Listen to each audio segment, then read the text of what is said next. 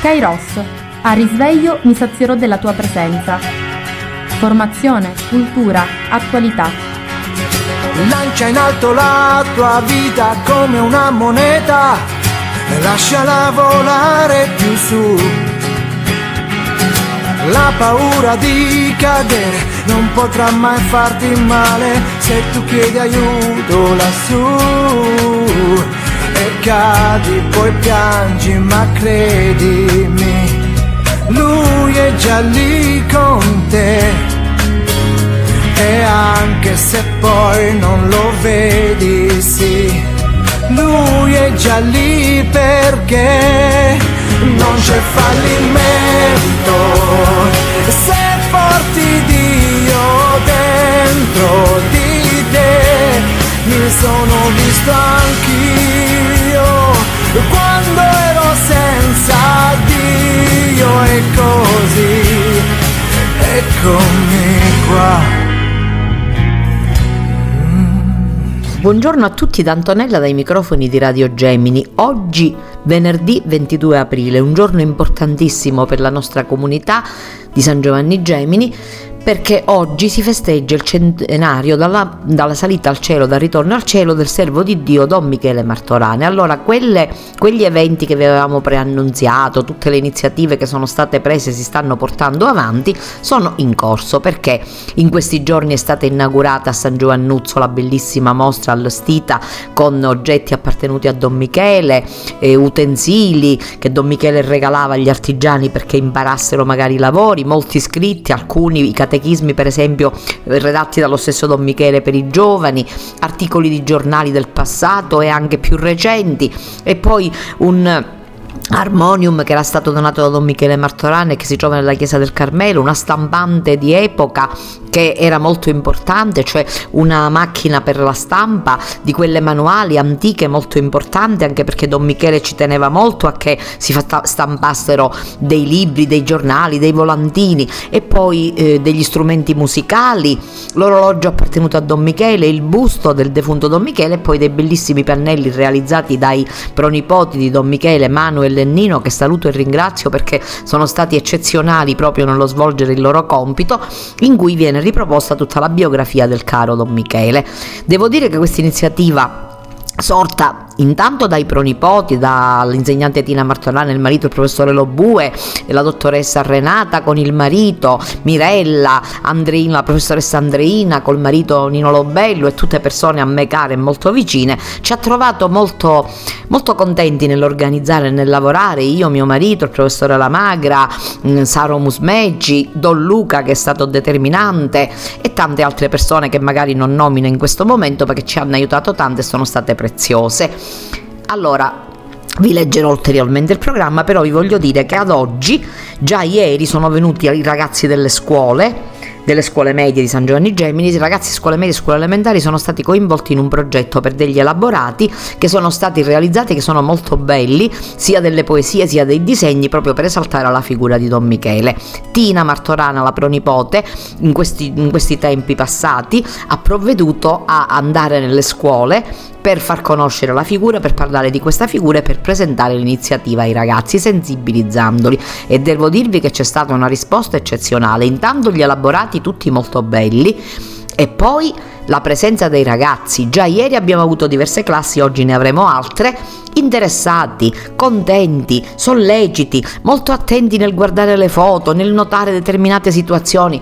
Penso che sia qualcosa di molto bello, anche perché in Chiesa Madre Già nel pomeriggio di mercoledì è stato solennemente esposto il cuore di Don Michele Martorana che come sappiamo sappiamo tutti, l'abbiamo detto più volte, per suo espresso desiderio, è stato prelevato dal suo corpo dopo la morte ed è stato lasciato ai giovani, proprio perché questo Don Michele chiedeva nel suo testamento come atto di amore supremo.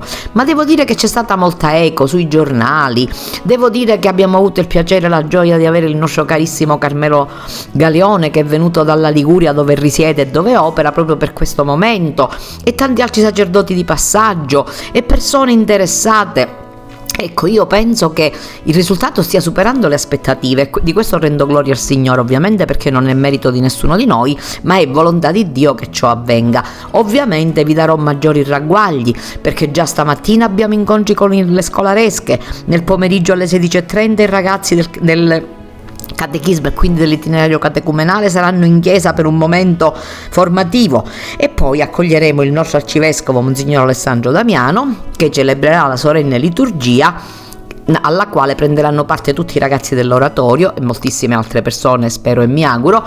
E questo è molto importante perché il risultato, cioè tutto ciò che Don Michele Martorano ha lasciato oltre al suo cuore, la sua opera che vive ancora nei nostri ragazzi e nel nostro oratorio. E poi si concluderà la serata con un memorial che è stato preparato brillantemente dai nostri ragazzi e dagli animatori dell'oratorio. Ovviamente di queste cose vi parlerò con maggiore dettaglio martedì nella prossima trasmissione, però intanto vi voglio mettere curiosità, perché poi sabato sera ci sarà una veglia presieduta dall'arcivescovo di Trapani e poi domenica ci sarà la mattina una, una, passeggiata a partire dal Pizzo Comune con Vincenzo, il nostro carissimo Vincenzo Scrutato che ci narrerà alcuni fatti della vita di Don Michele e poi verrà scoperta una stele commemorativa, una targa muraria che è stata affissa già nella casa dove nacque Don Michele Martorana. Il pomeriggio ci sarà una tavola rotonda sulla figura e l'opera di questo illustre servo di Dio e poi la celebrazione eucaristica presieduta dal nostro carissimo arciprete Don Luca Restivo che metterà fine a questi festeggiamenti ma io pe- spero e mi auguro che l'eredità di Don Michele possa rimanere. Devo dirvi che con stupore abbiamo constatato che molti ragazzi hanno parlato in famiglia di questo evento e quindi sono arrivati fuori dei ricordi. Una ragazzina ci ha detto: Ma la mia bisnonna che ancora viva è nata due giorni prima che morisse Don Michele, gliel'hanno sempre detto e ce lo ha raccontato. Un'altra persona ci ha detto: Ma mio nonno era amico di Don Michele Martorana. Il nostro carissimo Francesco Traina, seminarista che abbiamo avuto la gioia e l'onore di avere in mezzo a noi, ci ha raccontato pure degli episodi legati a suo nonno che ci facevano vedere della grandezza della figura di Don Michele Martorana.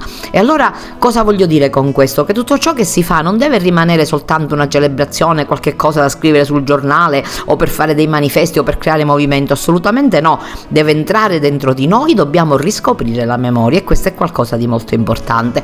E in contemporanea vi voglio dire che a Cammarata si stanno svolgendo solenni festeggiamenti perché domani domani Francesco Pio Narcisi diventerà frate domenicano, cioè riceverà l'ordine sacro, mm, diventerà sacerdote per mano del nostro arcivescovo Monsignor Alessandro Damiano e dei sacerdoti più importanti dell'ordine domenicano, appunto.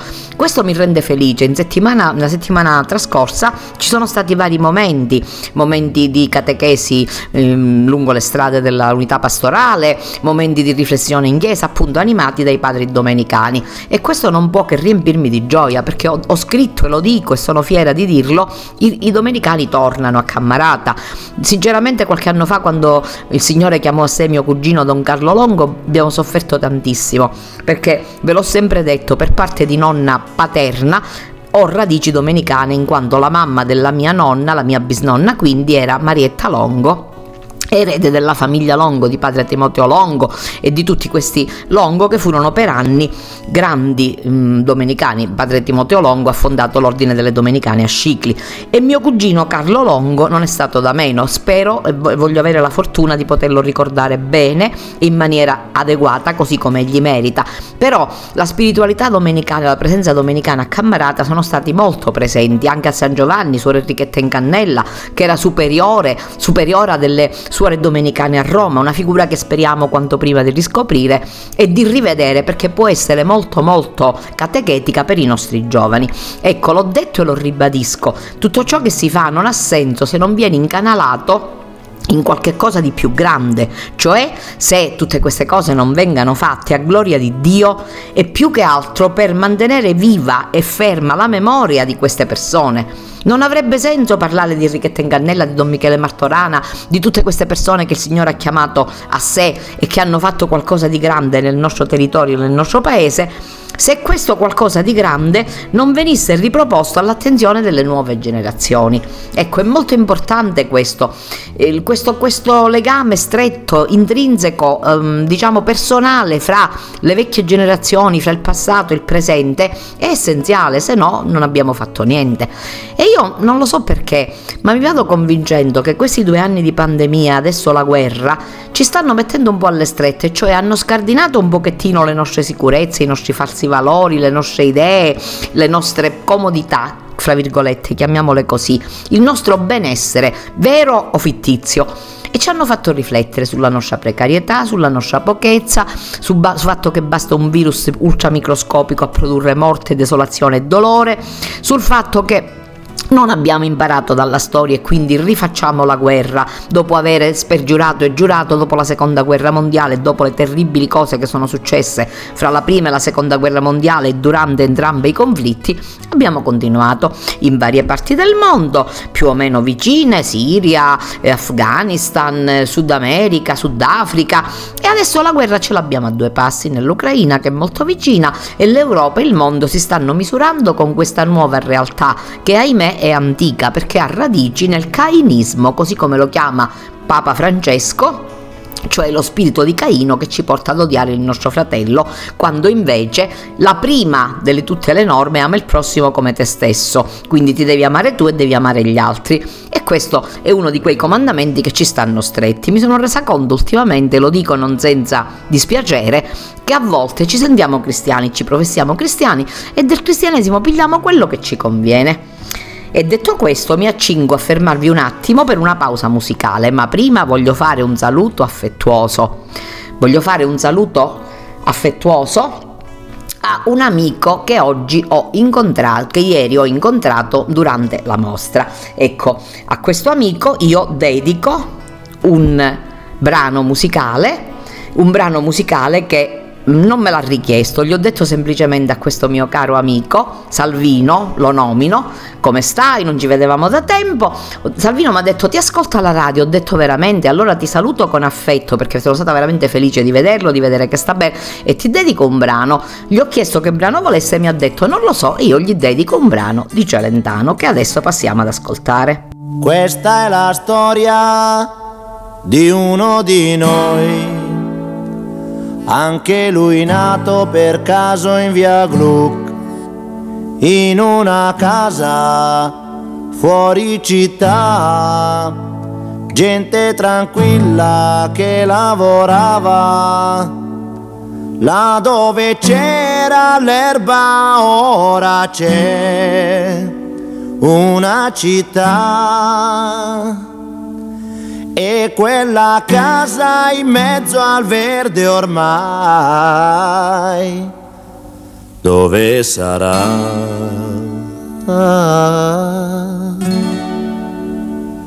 Questo ragazzo della via Gru si divertiva a giocare con me, ma un giorno disse vado in città e lo diceva mentre piangeva. Io gli domando, amico, non sei contento? Vai finalmente a stare in città, la troverai le cose che non hai avuto qui. Potrai lavarti in casa senza andare giù nel cortile.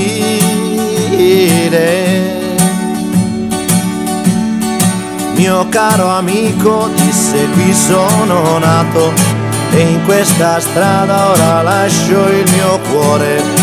Ma come fai a non capire? È una fortuna per voi che restate a piedi nudi a giocare nei prati mentre là in centro io respiro il cemento, ma verrà un giorno che ritornerò ancora qui.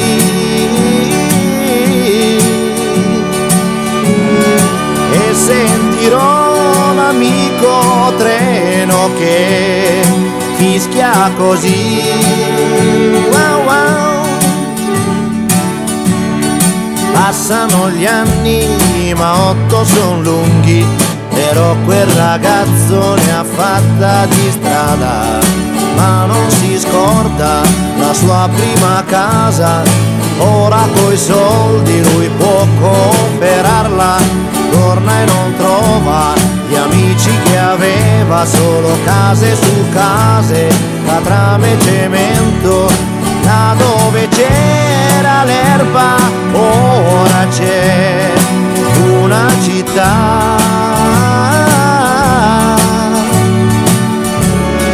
E quella casa in mezzo al verde ormai, dove sarà?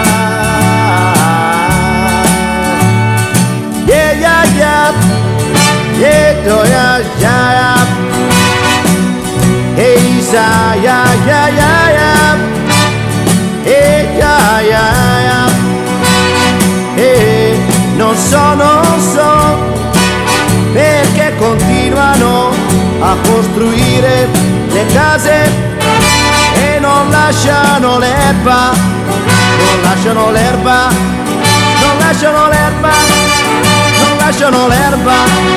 E no, andiamo avanti così, chissà come si farà, chissà, chissà come si farà. E continuando la nostra trasmissione vi leggo qualcosa tratta dall'udienza del mercoledì di Papa Francesco. Francesco, gli anziani vanno onorati, così si riconosce la loro dignità.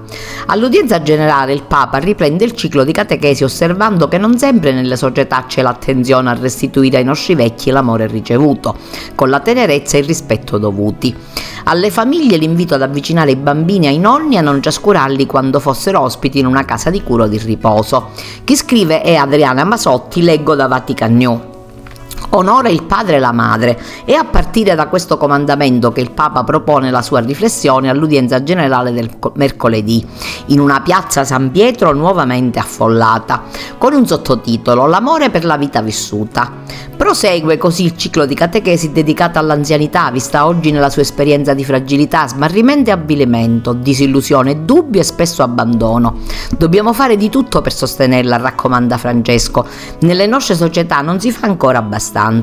Chi onora il padre espia i, pecca- espia i peccati, chi onora sua madre è come chi accumula tesori, chi abbandona il padre è come un bestemmiatore, chi insulta sua madre è maledetto dal Signore. Questo scrive il Siracide. Stati di fragilità, osserva Papa Francesco, possono presentarsi in tutte le fasi della vita, ma quando toccano l'età anziana provocano negli altri una sorta di assuefazione, se non di fastidio, perché comunque si pensa che la vita è già stata vissuta. L'amore che si riversa sul nostro futuro, fa notare il Papa, non ritorna con la, st- con la stessa forza sulla vita che sta dietro le spalle. E già questo dice la gratuità dell'amore che ben conoscono i genitori. Ma è possibile una restituzione dell'amore resa sotto forma di onore verso chi ci ha preceduto, un onore sigillato dal comandamento di Dio. Onore il padre e la madre è un impegno solenne, il primo della seconda tavola dei dieci comandamenti. Non si tratta soltanto del proprio padre e della propria madre, si tratta della generazione e delle generazioni che precedono, il cui congedo può anche essere lento e prolungato, creando un tempo e uno spazio di convivenza di lunga durata con le altre età della vita. In altre parole, si tratta della vecchiaia della vita. 的。Onore significa anche tenerezza e rispetto, concetti che oggi, prosegue il Papa, definiamo con la parola dignità. Onorare il padre e la madre, aggiunge, onorare gli anziani e riconoscere la dignità che hanno. Afferma quindi che la cura del malato o di chi non è più autosufficiente può mancare di onore e descrive alcuni atteggiamenti o situazioni in cui l'eccesso di confidenza fa perdere di vista la delicatezza per trasformarsi in ruvidezza e prevaricazione. Quando la debolezza è rimproverata e addirittura punita come fosse una colpa. Quando lo sbarrimento e la confusione diventano un varco per l'irrisione e l'aggressività, può accadere persino fra le pareti domestiche, nelle case di cura, come anche negli uffici o negli spazi aperti della città. Incoraggiare nei giovani anche indirettamente un atteggiamento di sufficienza e persino di disprezzo nei confronti dell'età anziana e delle sue debolezze e della sua precarietà produce cose orribili. E tra le conseguenze orribili, ricorda il Papa, il caso di ragazzi che sono arrivati a dare fuoco a un barbone, vedendo in lui nient'altro che uno scarto umano. Il disprezzo verso un anziano, afferma ancora Francesco, disonora tutti e cita un passo della storia di Noè che insegna molto a questo riguardo. Il vecchio Noè, eroe del diluvio ancora gran lavoratore, giace scomposto dopo aver bevuto qualche bicchiere di troppo. È anziano già ma ha bevuto troppo. I figli, per non svegliarlo nell'imbarazzo, lo coprono delicatamente con lo sguardo abbassato, con grande rispetto. Questo testo è molto bello e dice tutto dell'onore dovuto all'anziano, coprire le debolezze dell'anziano per non fargli fare vergogna. Il Papa guarda le società attuali per osservare che, nonostante le risorse materiali messe a disposizione degli anziani, la lotta per la restituzione di quella speciale forma dell'amore che è l'onore appare ancora fragile. Da qui le sue esortazioni a fare di più per sostenere coloro che sono sensibili a questa decisiva forma di civiltà dell'amore. Poi aggiunge a braccio. E su questo io mi permetto di consigliare ai genitori, per favore, avvicinare i figli, i bambini, i figli giovani agli anziani, avvicinarli sempre.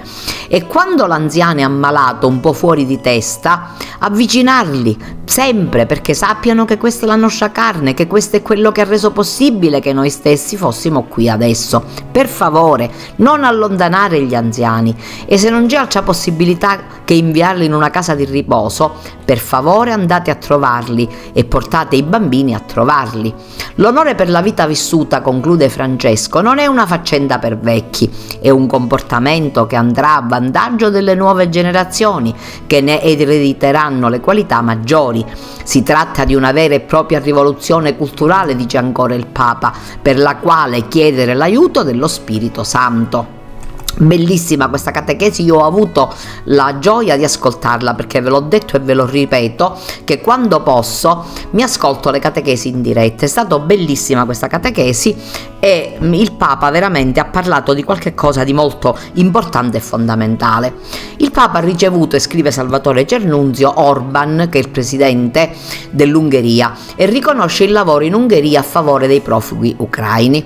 È durata 40 minuti, scrive Salvatore Cernunzio, l'udienza fra il Papa e Viktor Orban, primo ministro dell'Ungheria, paese del quale Francesco ha riconosciuto l'opera di protezione e accoglienza a favore dei profughi in fuga dall'Ucraina.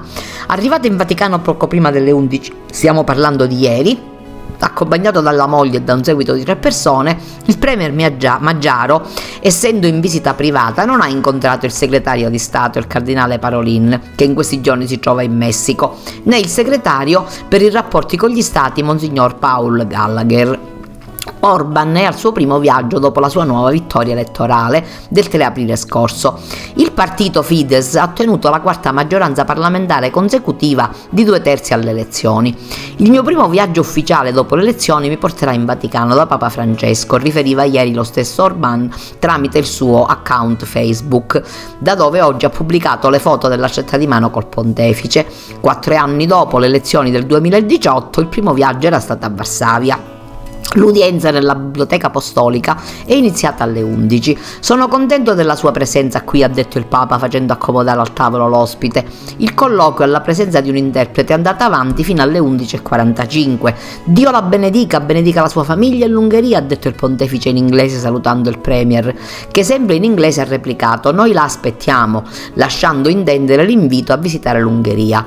Tramite il portavoce Zoltan Kovac, il primo ministro a margine dell'incontro, ha fatto sapere di aver chiesto a Papa Francesco di sostenere i nostri sforzi per la pace. Diversi doni consegnati da Orban al pontefice, due libri di e su Bela Bartok, compositore ungherese ed esperto di musica. Se la sente ci ascolta, ha detto il leader politico. Poi ha consegnato una raccolta di dieci dischi di musica lirica e un volume del 1750 con l'ufficio delle ore per la settimana santa in inglese e in latino. Il pontefice ha ricambiato con una formella in bronzo raffigurante San Martino di Tours, che era proprio originario della Pannonia, cioè l'odierna Ungheria, nell'atto di proteggere il povero donandogli una parte del proprio mantello. E proprio presentando questo regalo, il Papa ha commentato: Questo l'ho scelto per lei, San Martino che è ungherese, e ho pensato che voi ungheresi in questo momento state ricevendo tutti questi profughi, in dono da parte del Papa anche i documenti del pontificato. Il messaggio per la giornata mondiale della pace di quest'anno, il documento sulla fratellanza umana siglato nel 2019 ad Abu Dhabi e il libro Evito Dalev sullo Stato Orbis del 27 marzo 2020. Un primo incontro tra Orban e Francesco, sempre in Vaticano, risale al 28 agosto 2016, quando il pontefice ricevette il gruppo di leader e parlamentari cristiani europei partecipanti affrascati all'annuale meeting della rete CLN. L'ultima volta che i due si sono incontrati è stato il 12 settembre 2021, quando il Papa si è recato a Budapest per la chiusura, chiusura del congresso eucaristico internazionale.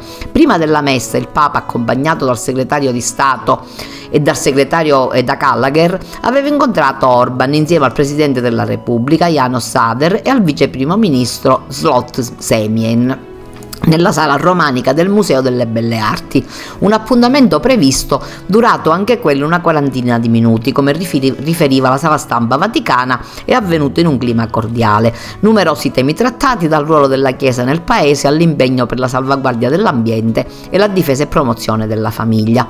Lo stesso Papa Francesco aveva avuto modo di riferire dettagli ulteriori sull'appuntamento verso il quale si era catalizzata l'attenzione della stampa mondiale, viste le posizioni divergenti del Premier sul tema dei rifugiati rispetto a quelle del pontefice. Io sono stato visitato, è venuto il presidente da me, ha avuto questo garbo, è la terza volta che lo incontro ed è venuto con il primo ministro e con il vice primo ministro, erano in tre. Ha parlato il presidente, diceva il Papa, riferendo che i temi trattati erano stati sull'ecologia, la famiglia.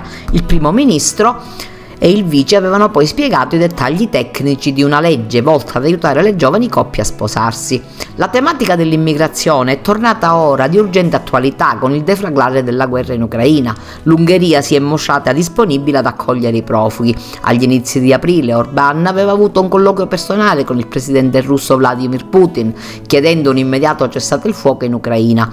La sua risposta è stata positiva ma con delle condizioni, spiegava Orbán, dicendo di aver invitato Putin Putin a Budapest insieme ai leader di Francia, Germania e Ucraina. Il primo ministro ungherese ha assunto posizioni giudicate più moderate verso la Russia circa le sanzioni a Mosca e il sostegno a Kiev. Quanto ai profughi, come riferito oggi dal portavoce del governo ungherese, sono 625.956 le persone in fuga dal paese che state eh, che hanno invaso i confini dell'Ungheria. Oltre 17.000 hanno domandato protezione umanitaria, altri 100.000 hanno chiesto il permesso di soggiorno temporaneo. Il governo ungherese dice di aver offerto tutto il suo sostegno anche economico e questa cosa è stata ribadita più volte. Queste braccia sono sempre più aperte, sempre, eh, ha detto il, diceva Seimen, e hanno, hanno, aggiunto le armi non transitano in territorio ungherese perché non vogliamo ampliare il conflitto, speriamo in una soluzione diplomatica. Cerco l'estate tutto l'anno e all'improvviso eccola qua. Partita per le spiagge, sono solo qua su in città. Sento fischiare sopra i tetti un aeroplano che se ne va. Azzurro, il pomeriggio è troppo azzurro e lungo per me. Mi accorgo di non avere più risorse senza di te. E allora io quasi quasi prendo il treno e vengo, vengo da te. Dei desideri, dei miei pensieri all'incontrario va.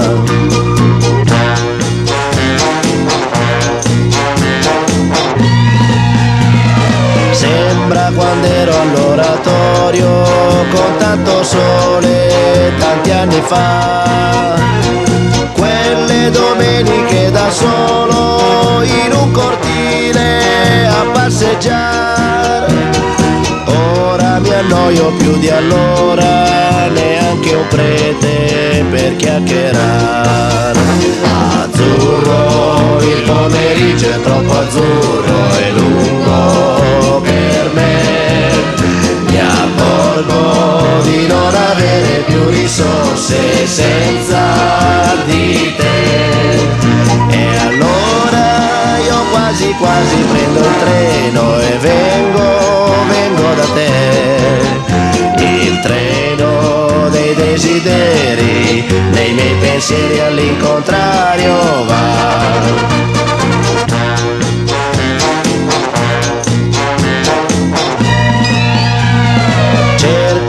D'Africa in giardino tra l'oleandro e il baobab facevo da bambino ma qui c'è gente non si può più. Stanno innaffiando le tue rose non c'è il leone chissà dov'è. Azzurro il pomeriggio è troppo azzurro è lungo per me. Mi accorgo di avere più risorse senza di te. E allora io quasi quasi prendo il treno e vengo, vengo da te. Ma il treno dei desideri, nei miei pensieri all'incontrario va. Azzurro, il pomeriggio è troppo azzurro e lungo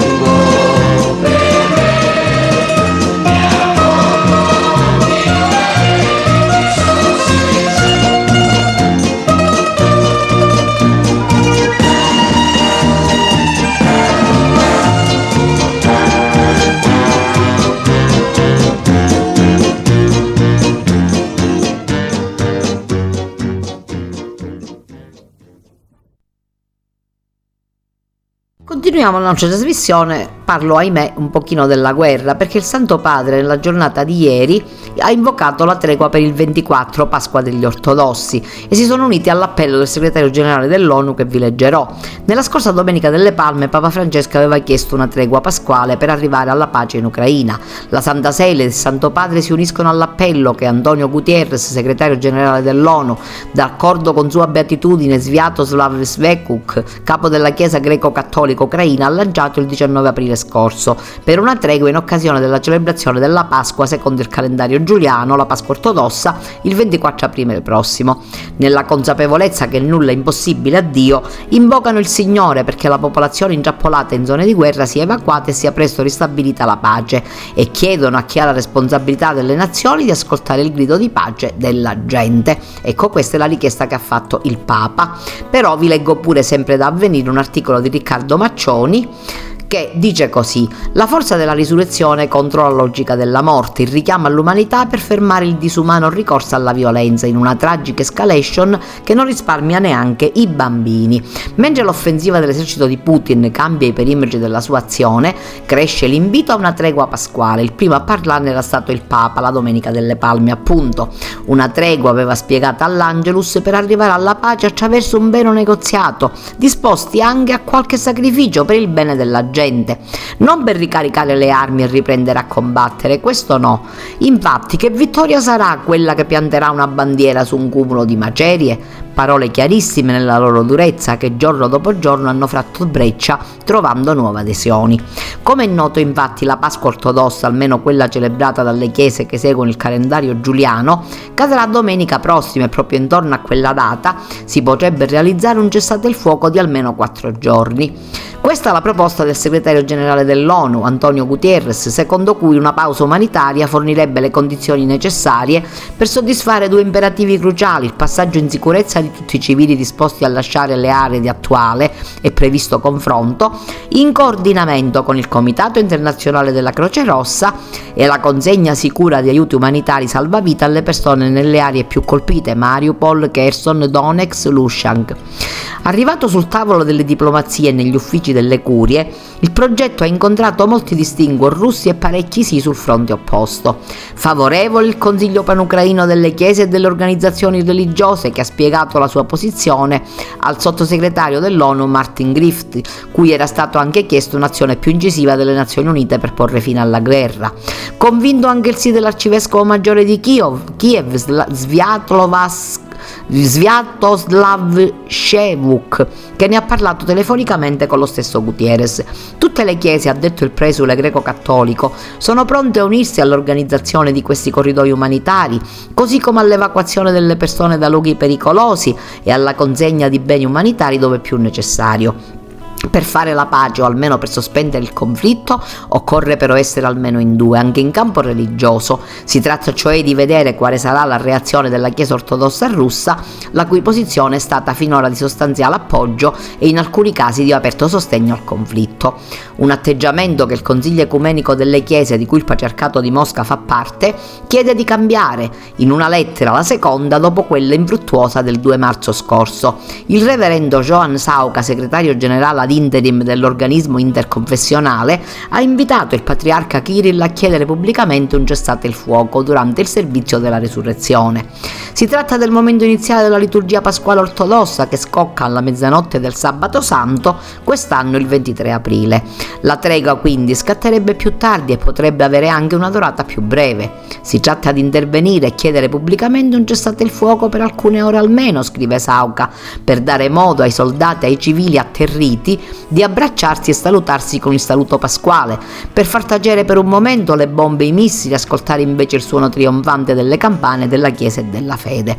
Possa un cessate il fuoco così breve essere un assaggio e una prova che si può raggiungere una pace duratura, perché la riconciliazione cresce costruendola e la pace è un lavoro d'artigiani chiede l'impegno di mettere a cuore. Si tratta di decidere se impegnarli rischiando in proprio o se viceversa aspettare la vittoria del più forte perché più armato anche a costo di chissà quanti morti innocenti.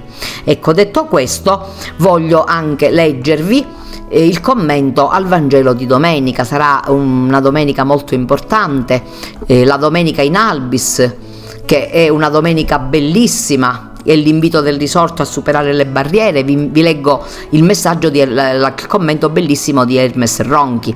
La sera di quel giorno, il primo della settimana, mentre erano chiuse le porte del luogo dove si trovavano i discepoli per timore dei giudei, venne Gesù, stette in mezzo a loro e disse pace a voi. I discepoli erano chiusi in casa per paura, casa di buio e di paura, mentre fuori è primavera. E Gesù venne a porte chiuse, in mezzo ai suoi, come apertura, schema di apertura continue, passatore di chiusure e di frontiere, pellegrino dell'eternità. Come amo le porte, le porte aperte di Dio, brecce, frontiere brecce nei muri, buchi nella rete, profezia di un mondo in rivolta per la fame di umanità. Venne Gesù e stette in mezzo a loro, nel centro della loro paura, in mezzo a loro, non sopra di loro, non in alto, non davanti, ma al centro, perché tutti sono importanti allo stesso modo. Lui sta al centro della comunità, nell'incontro, nel legame. Lo spirito del Signore non abita nell'io, non nel tu, egli abita tra l'io e il tu. In mezzo a loro, senza gesti clamorosi, solo esserci, presenza e l'altro nome dell'amore, non accusa, non rimprovera, non abbandona, sta in mezzo. Forza di coesione degli atemi e del mondo. Pace a voi annuncia, come una carezza sulle vostre paure, sui vostri sensi di colpa, sui sogni non raggiunti, sulla tristezza che scolora i giorni. Gli avvenimenti di Pasqua non sono semplici, apparizioni del risorto, sono degli incontri con tutto lo splendore, l'umiltà, la potenza generativa dell'incontro. Otto giorni dopo Gesù è ancora lì, li aveva inviati per le strade, li ritrova ancora chiusi in quella stessa stanza e invece di alzare la voce o di lanciare ultimatum, invece di ritirarsi per l'imperfezione di quelle vite, Gesù incontra, accompagna con l'arte dell'accompagnamento la fede nascente dei suoi. Guarda, tocca, metti il dito. La risurrezione non ha richiuso i fori dei chiodi, non ha rimarginato le labbra delle ferite, perché la morte di croce Non è un semplice incidente di percorso da dimenticare, quelle ferite sono la gloria di Dio, il punto più alto che il suo amore folle ha raggiunto. E per questo resteranno eternamente aperte. Ai discepoli ha fatto vedere le sue ferite, tutta la sua umanità e dentro c'era tutta la sua divinità. Metti qui la tua mano, qualche volta mi perdo a immaginare che forse un giorno anche io sentirò le stesse parole, anch'io potrò mettere, tremando, facendomi condurre, cieco di lacrime, mettere la mia mano nel cuore di Dio e sentirmi amato amato. Beati quelli che non hanno visto e hanno creduto. L'ultima beatitudine è per noi, per chi fa fatica, per chi cerca tentoni, per chi non vede e inciampa per chi ricomincia. Così termina il Vangelo, così inizia il nostro discepolato, con una beatitudine, con il profumo della gioia, del rischio della felicità, con una promessa di vita capace di attraversare tutto il dolore del mondo e i deserti sanguinosi della storia.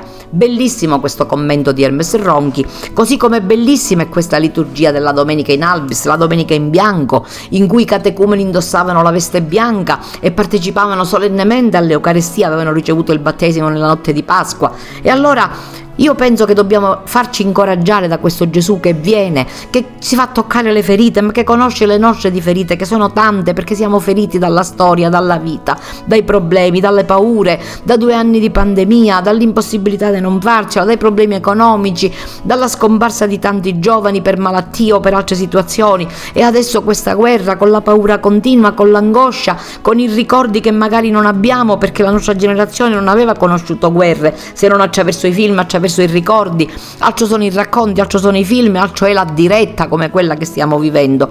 E allora dice, coraggio, sono io.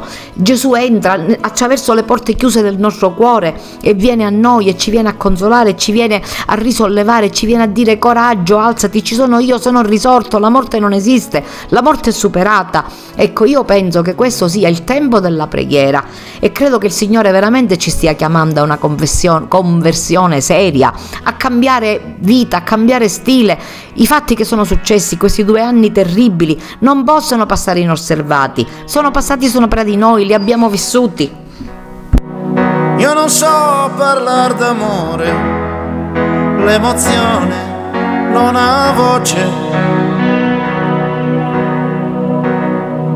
E mi manca un po' il respiro.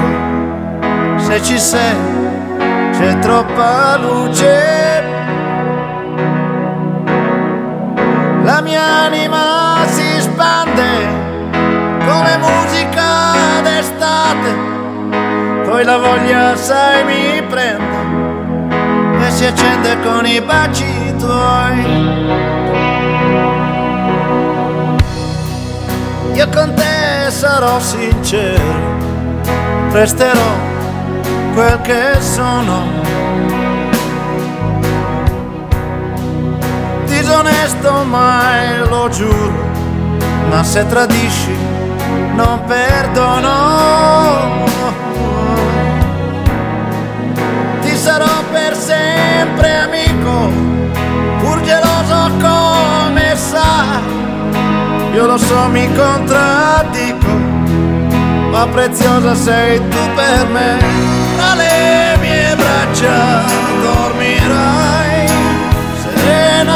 serenamente ed è importante, questo sai, per sentirci pienamente noi un'altra vita mi darai che io non conosco, la mia compagna tu sarai fino a quando so che lo vorrai.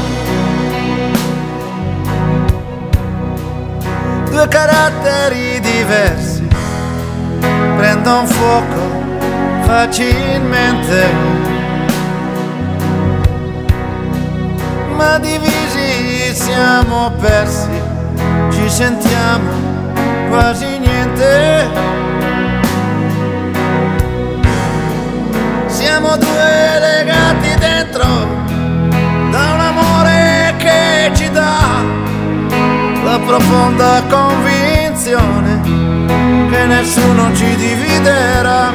Alle mie braccia dormirai serenamente ed è importante, questo sai, per sentirci pienamente noi. Un'altra vita mi darai che io non conosco, la mia compagna tu sarai quando lo vorrai. Noi vivremo come sai, solo di sincerità, di amore, di fiducia, poi sarà quel che sarà.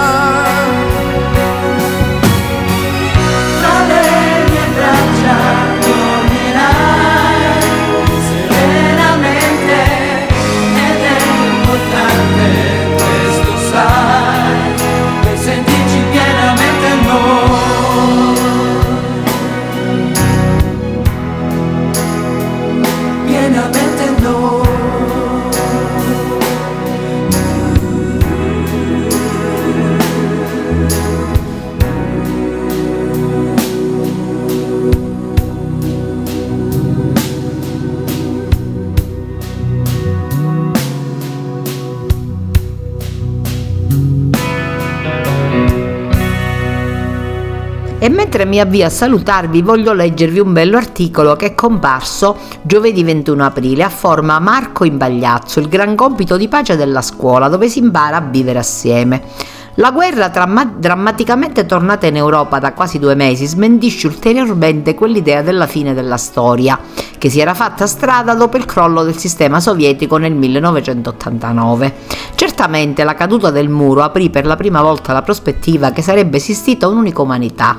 Si poteva sognare un mondo dove non c'erano più nemici, un mondo senza guerre. La globalizzazione è certamente interdipendenza, ma proprio per il suo carattere aperto è anche società globale del rischio, come ha evidenziato Ulrich Beck, e imparare a convivere con il caos, con l'imprevedibilità della storia. Ha scritto il politologo americano Fared Zakaria, il sistema globale in cui viviamo è aperto e dinamico, il che significa che dispone di pochi ammortizzatori e questo produce grandi benefici, ma anche vulnerabilità. Dobbiamo adeguarci alla realtà di un'instabilità sempre maggiore e farlo adesso. E del resto, come ha compreso e spiegato bene Zygmunt Bauman, il nostro è un tempo liquido e le società in cui viviamo sono così tanto composte da monadi, cioè da persone sole, spesso autoreferenziali, senza più legami forti, che temono insieme e rimpiangono gli ancoraggi e le reti del passato. Qui entra in gioco la capacità di costruire percorsi di resilienza e di consolidamento. È uno dei luoghi fondamentali dove già si strutturano tali percorsi e dove ne vanno implementati di nuovi è la scuola. I bambini, gli adolescenti e i giovani manifestano una capacità di resistenza positiva, una naturale dinamica associativa che sarebbe opportuno sostenere. L'attitudine alla resilienza nell'età più verde è un aspetto importante della pedagogia, che oggi di fronte alla guerra, ma anche alle nuove sfide poste dalla globalizzazione e dalla moderna liquidità, va riscoperto con intelligenza e promosso con tenacia. Tra guerra e globalizzazione si scorge infatti la vera grande sfida, quella del vivere insieme. Le migrazioni hanno profondamente cambiato la fisionomia delle città europee e non solo. I spazi stretti si concentrano diversità enormi di cultura, di stile di vita, di religione. La differenza abita nella porta accanto, il mercato di quartiere, una corsia d'ospedale, un istituto penitenziario, le aule scolastiche, i servizi sociali sul territorio. Nelle periferie europee, da Bruxelles a Barcellona, da Parigi a Berlino, la condizione degli immigrati e dei loro figli si fa faticosa sotto il peso di ricorrenti ondate di ostilità. È necessario prevenire la violenza. Imparare a vivere insieme è sempre di più nel mondo di oggi il volto della pace. I nazionalismi non sono finiti nel dimenticatoio. L'impulso all'uso della forza per la soluzione dei problemi internazionali non è sotto controllo. Piccoli scontri di civiltà si accendono ancora anche nei nostri quartieri. Ecco perché dopo tanti anni e profondi cambiamenti sociali ed economici, l'impegno a educare i più giovani alla convivenza pacifica va rafforzato. La scuola in Italia e in Europa si trova a fronteggiare problemi antichi e nuovi, ma il bisogno di luoghi dove si insegni la pace e, se possibile, cresciuto. Per limitarci alla nostra penisola, lo spazio proprio che più, la più recente normativa ha inteso dare all'educazione alla cittadinanza e la sua evidente trasversalità possono essere un segnale importante rivolto a tutto il personale docente perché tra i programmi e le attività si trovi il modo di educare alla convivenza nella diversità e al riconoscimento dell'altro. L'educazione alla pace può essere poi un quadro di riferimento generale, complementare, in grado di innervare tutte le discipline, di informare gli obiettivi tanto espressivi quanto più comportamentali che vengono definiti a livello collegiale. E potrà essere anche molto utile collegare l'educazione alla pace svolta in classe con le iniziative portate avanti sul campo dai più diversi soggetti, tanto istituzionali quanto non formali. Per esempio, rafforzando quella collaborazione tra scuola e territorio già avviata in tanti istituti scolastici con i percorsi per le competenze trasversali e l'orientamento. Una scuola di pace per la pace è davvero il modo migliore per orientarsi verso un futuro che si presenta irto di ostacoli al vivere insieme. Perché vi ho voluto leggere questo articolo?